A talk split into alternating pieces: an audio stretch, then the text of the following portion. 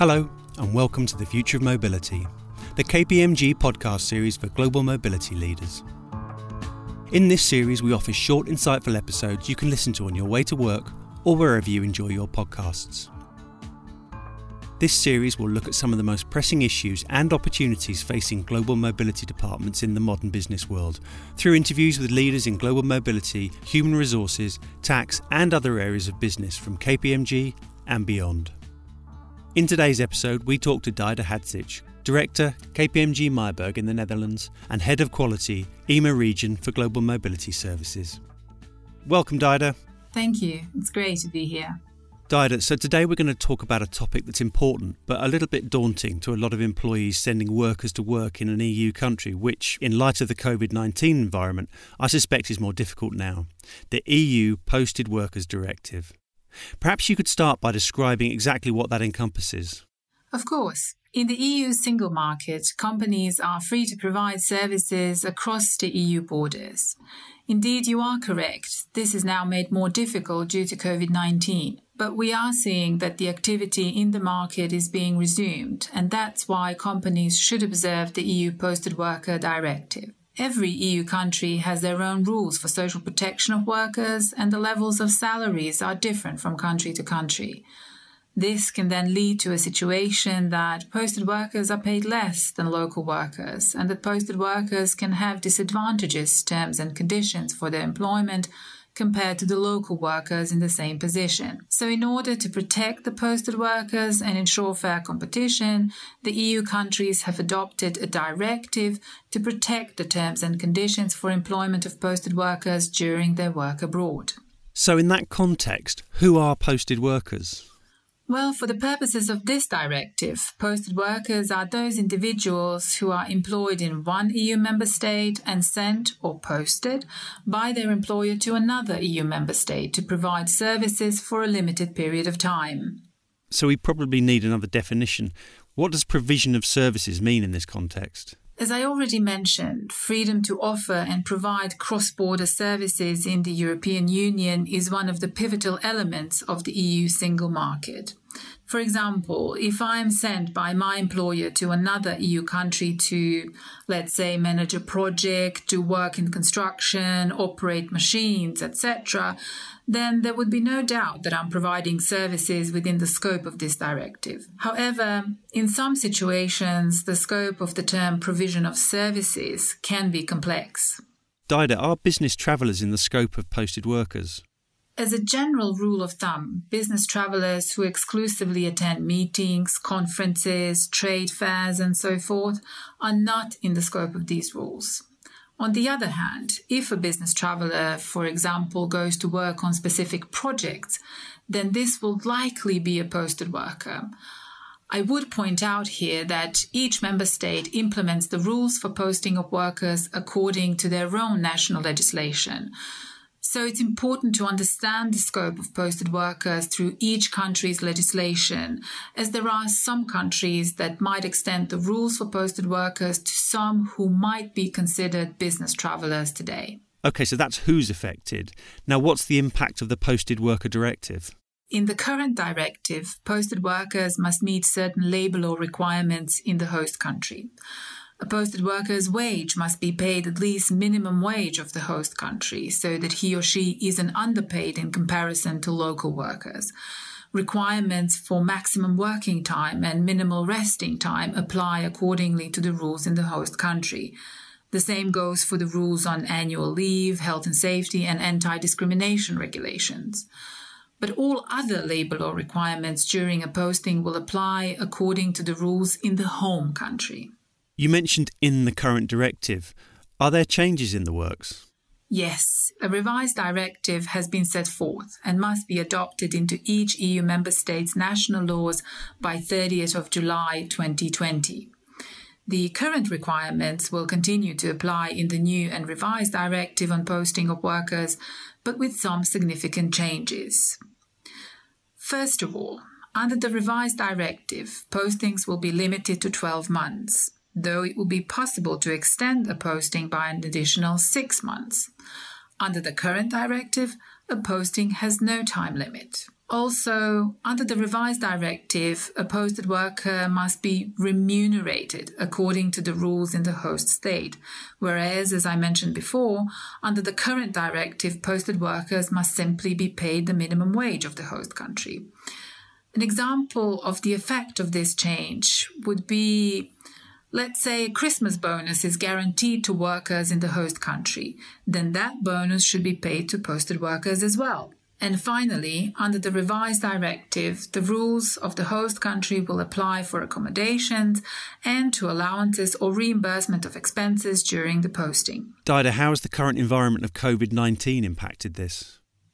The countries are going ahead with transposing of this directive in their respective national legislation. So if you're thinking about delays in the implementation, there don't seem to be any, nor are delays necessary when we talk about the protection of posted workers. Companies have to take the requirements for employment law into consideration anyways, so you can say this is an update of already existing rules. COVID 19 has brought about restrictions as to how we protect health and safety in a workplace, which will lead to more inspections and likely more scrutiny when people enter the labour market from abroad. So, you mentioned the directive applies to posted workers for 12 or possibly 18 months. What happens after that? Do they go home? Oh, no, but longer postings will fall entirely under the labour law of the host country. Many businesses may be concerned about the obligation to register posted workers. Where does that fit in? Well, all 27 EU member states have a registration system for employers to notify the local authorities about the posted workers.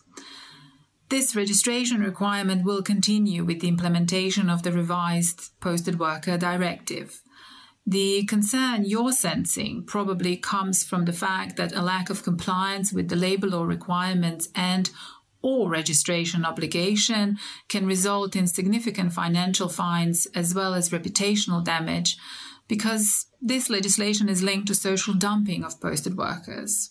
Although there is no unified definition for it, the term social dumping is most frequently used to describe practices where employers prefer cheaper labor force from abroad rather than employing local workers.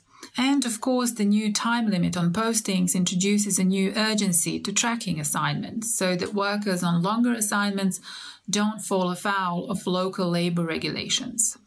And Dida, what is the risk associated with non compliance?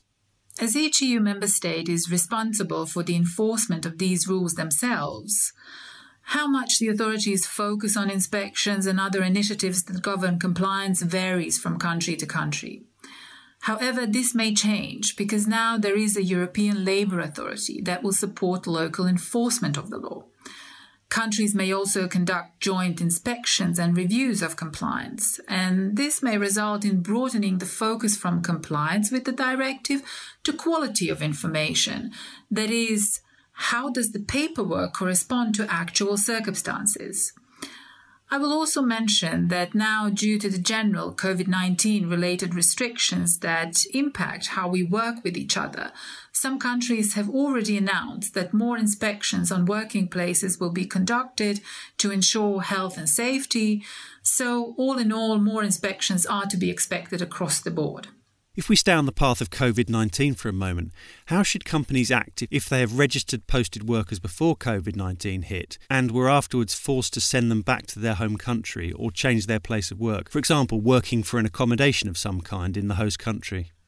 On a general note, countries have shown leniency to measures implemented by companies in order to protect health and safety of their workers during COVID 19.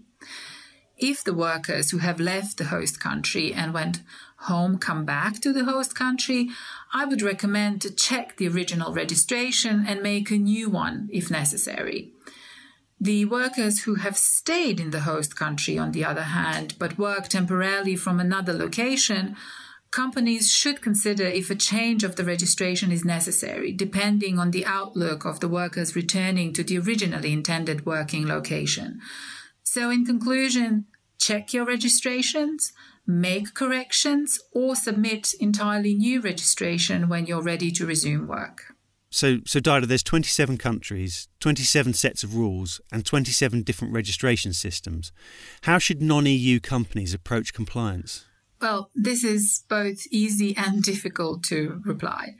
The EU directive does not put requirements on non EU employers. So, contrary to employers in the EU, non EU employers cannot just post workers to an EU country without work and residence permits. In this process, there is a set of requirements that needs to be met, for example, in respect to salary. However, the majority of the EU countries seem to believe that the registration obligation also applies to non EU employers. So, these employers should make themselves familiar if the registration obligation applies to them. OK, Daida, but if a non EU company is also an EU employer via its affiliates, what should they do? EU employers should review their contracts and revise their policies for posted workers in order to make sure that the terms and conditions for employment in the host country are met.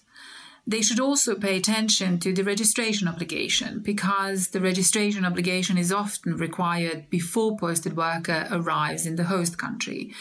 So, in conclusion, they must act as any other EU employer. Daida, there's a line of thinking that says the revised directive may result in an increase in pay for posted workers. What would you say to this statement? Well, in my personal opinion, there will be a change for those posted workers who are paid minimum wage in the host country because the revised directive gives them access to all other parts of remuneration that are guaranteed to local workers. However, when we are dealing with, let's say, executives and professionals, posted workers are generally paid more than a minimum wage, so the revised directive is unlikely to have any significant effect for them. Though, in principle, an employer could lower a person's base wage to balance out any extra compensation items required under the revised directive. In any event, the new remuneration requirements may add to the complexity of everyday management of posted workers because of differences in remuneration requirements in each country for specific groups of employees, specific industries, and so forth. But I question whether the overall effect of the revised directive would be an increase in pay for posted workers. Daida, there's a lot to consider here. Any closing thoughts?